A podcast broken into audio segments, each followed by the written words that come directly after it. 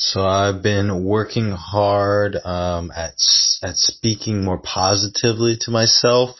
You know, because I think when you you have negative thoughts, at least when I have negative thoughts about myself, I tend to internalize them, and, and then I believe them, and then I am less confident. So like, instead of saying I'm lazy, I say to myself, I work hard at at at leisure. I am very um I'm very pernicious at drinking milkshakes. I am um tenacious a tenacious masturbator.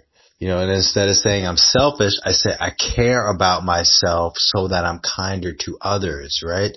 I I um I make sure I have seven different types of sex toys so that I don't objectify women. I I also I leave um I leave things early because I don't want to be mean while I'm there. And so I'm just uh yeah, I think it's all about positive self-image. That's what I think.